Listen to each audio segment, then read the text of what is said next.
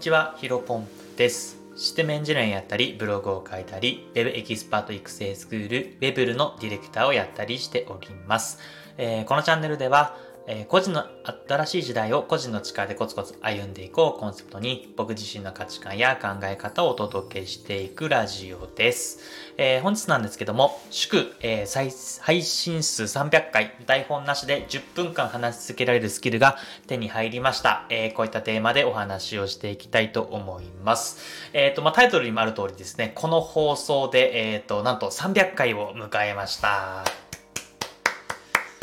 ありがとうございます。えっ、ー、とね、まあね、ちょっと今日のやね、あの、まあ、ビジネスに役立つうんと個人で生きていく上で、えー、役立つスキルを発信するというよりかは、まあ、ちょっと自分語りの部分はあるかなと思いますので、まあ、ぜひね、えっ、ー、と、まあ、300回おめでとうという気持ちがある方、あの、はですね、まあ、ヒロポップの話ちょっと聞いてやってもいいぞという方はですね、ちょっと最後まで聞いていただけると嬉しいです。えっ、ー、と、まあね、えっ、ー、と、僕自身2021年かな ?2021 年の9月から、えー、このスタンド FM を始めました。で、ね、そこから9月から200日毎日更新をしたので、約半年 ?7 ヶ月分ぐらい、えー、6、7ヶ月分はですね、毎日投稿をして、そこからまあ週3かな、週3ぐらいで、えっ、ー、と、コツコツ続けてきて、えー、ちょうどようやく今300回に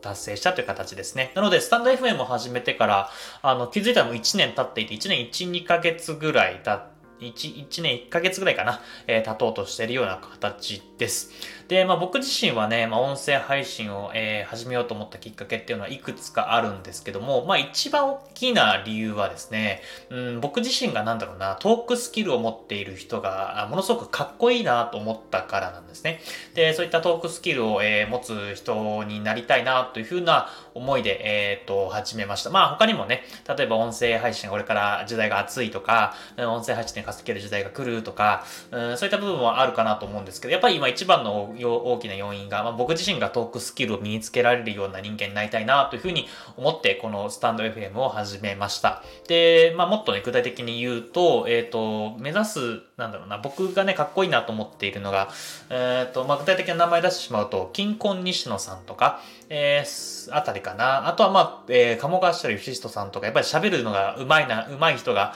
えー、ものすごく好きというか、なんだろうな、尊敬できるんですね。で、た、なんだろうな、もっと具体的に言うと、あの、ボイシーっていうね、まあ、スタンド FM と同じような音声プラットフォームがあると思うんですけど、まあ、僕ね、音声配信のスタートはそのボイシーなんですね。でももっと言うと、キンコン西野さんの YouTube で、まあ、YouTube の中でね、えー、ボイシーで配信している音声をそのまま YouTube に乗っけて、そこから聞き始めたんですが、まあ、YouTube で聞くより、まあ、だったらね、ボイシーで聞いた方がいいなというところで えー、ボイシーでね、えー、キンコン西野さんの放送を聞いたらですね、まあ、今ちょっとね、ちょっと、あのー、いろんな試行錯誤をやられていると思うんですけど、その当時はですね、もう、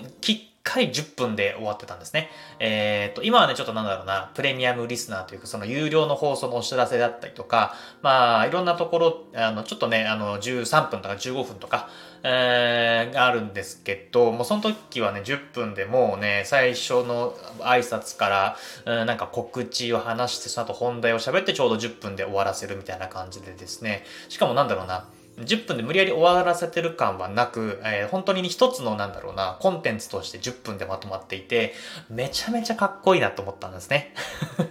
だから僕自身もね、こういう、えっ、ー、と、西野さんのような、えー、音声配信というか、まあ、トークスキル身につけられればいいなというふうに思って、えっ、ー、と、始めました。まあ、鴨頭義久さんもそんな感じですね。えー、鴨頭さんはね、今ね、結構いろいろ、えー、お知らせがあってチャプターを区切ってるんですけど、あのその当時はね、え僕が音声配信をやり始めたその当時は、金婚西野さんと同じように10分ぴったりで、えー、やられていたので、やっぱりね、お二人ともすごいなと思って、まあやっぱり、なんだろうな、僕の、これあくまで主観なんですけど、えー、喋る人、喋ることが上手い人っていうのが仕事もできるような気がして、まあ、仕事ができるから、えー、と、喋るのが上手いのか、ちょっとちょどっちがね、えー、先に来るかわからないんですけども、やっぱり、なんだろうな、喋りが、えー、と、なんだろう、上手い人で、あ、逆か。喋りが上手くない人で仕事ができないみたいな人ってあんまり僕自身ないんですよね。やっぱりだから、と情報を伝える上で、えっと、人から人に、えっと、何かしらの情報、まあ、意図を伝えるためには、まあ、2種類しかないかなと僕は思っているんですよ。一つが、えー、言葉、一つが文字ですね。で、文字については、まあ、僕はね、ブログをやっているので、それなりに、えー、力がついてきているかなというふうに思っていたんですけども、やっぱり音声っていうところはですね、なかなか喋、えー、るスキルが僕はものすごく苦手で、えっ、と、本当に、なんだろうな、もう一切喋れなかったんで、人前とかで。うん、スピーチとかね、たまに、あの、それこそね、今でも忘れらんないですけど、あの、新卒で入った不動産会社のね、営業マン一つで入ったんですけども、その時のね、入社かな？あ、内定式か。内定式が入社の方で、どっちか忘れちゃったんですけど、あの、スピーチというかね、え、代表として話すみたいな場があってですね、もうマジで喋れなくて あのね、あの、これから頑張っていきたいと思います。よろしくお願いします。一言だけ言ったら、いや、もっと喋ってくれ、みたいなこと言われて、で、も、もう本当に頭真っ白になって、えー、っと、こいつ大丈夫か？みたいな風に思われたみんなの目がね、今でも忘れられないんですけども、まあ、それぐらいね、僕自身は人前で喋るとか、えー、っと、こういった、なんだろうな、自分の考えとか価値観っていうのを喋るっていうのがものすごく苦手だったんで、まあ、やっぱり人から人の、えー、自分自身の価値観を、うん、考えを相手に伝えるっていうのは文書と、えー、話すスキル、えー、これが必要だなと思ってたんで、やっぱりまあ、ここは音声配信を、えー、フルコミットしてきました。で、まあこういう風にね、ようやく300回を迎えてきて、えー、ある程度、うん、力がついてきたな、ついてきたのかなという風に思っています。で、最初のね、200回はね、えっ、ー、と、200回の放送はね、全部ね、えー、話す言葉、一字一句、えー、台本を書いていました。なので、まあ、大、なんか音声配信っていうよりかは 台本に書いて、えっ、ー、と、それを読み上げるみたいなね、作業だったんですけど、まあ、200回から、えー、295回ぐらいかな、については、あの、ある程度ね、まあ、箇条書きとかメモ、うん、殴り書きみたいなところでメモ書きをして、まあ、それでアドリブをつけて喋っていく。なので、ただまあ、喋ってる内容の6割ぐらいはメモ書きの内容だったんで、まあ、なんだろうな、完全にゼロベースで、えー、トークができているっていうわけではなかったんですね。で、まあ、直近3回、4回、5回目ぐらい前の放送からですね、まあ、本当に台本だけを、えー、あ、失礼しました。タイトルだけ、えー、つけて、なので僕の今の目の前には祝、えー、再配信数300回、台本なしで10分間話し話し続けられるスキルが手に入りましたしか書いてないんですね。なので、あのー、ね、挨拶のところとかもちょっと最初噛んでしまいましたけども、す、えー、べ、てノー台本で、えっ、ー、と、喋っています。うん。やっぱりまあ300回続けてくると、まあ本当ね、最初はね、えっ、ー、と、それこそなんだろう、一文字一文字書いて、それを全部読み上げるっていうのもものすごくね、ダメだったというか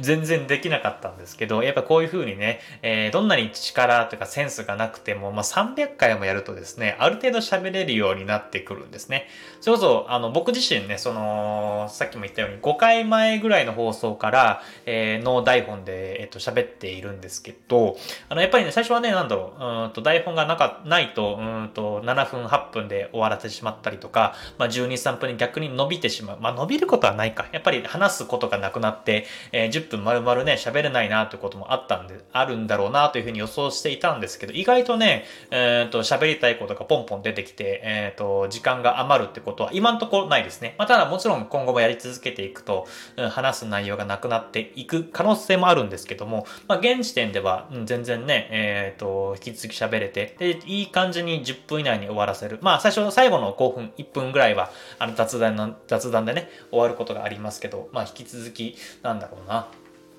力がついてきて、まあ、やっぱり、うん、こういったコツコツね、えっ、ー、と、やっぱり1回1回の成長は感じられなくても、まあ、100回、200回、300回というふうな大きな数で振り返ると、まあ、着実にね、えー、人間というのは成長していくんだなというふうに改めて実感しました。やっぱり、まあ、あの、僕自身はね、今、音声配信と、あとは、なんだろうな、ブログだったり、エンジニアだったり、えっ、ー、と、そんな感じか。あとは、まあ、最近だと、スクールの運営だったりとか、あと自分自身のね、ヒロポンプ不動産っていう、うんと、不動産のサービスを展開していますけども、やっぱりまあ最初はね、全部どれもかもノースキルだったとこから始めています。ただ、あのね、これまで2020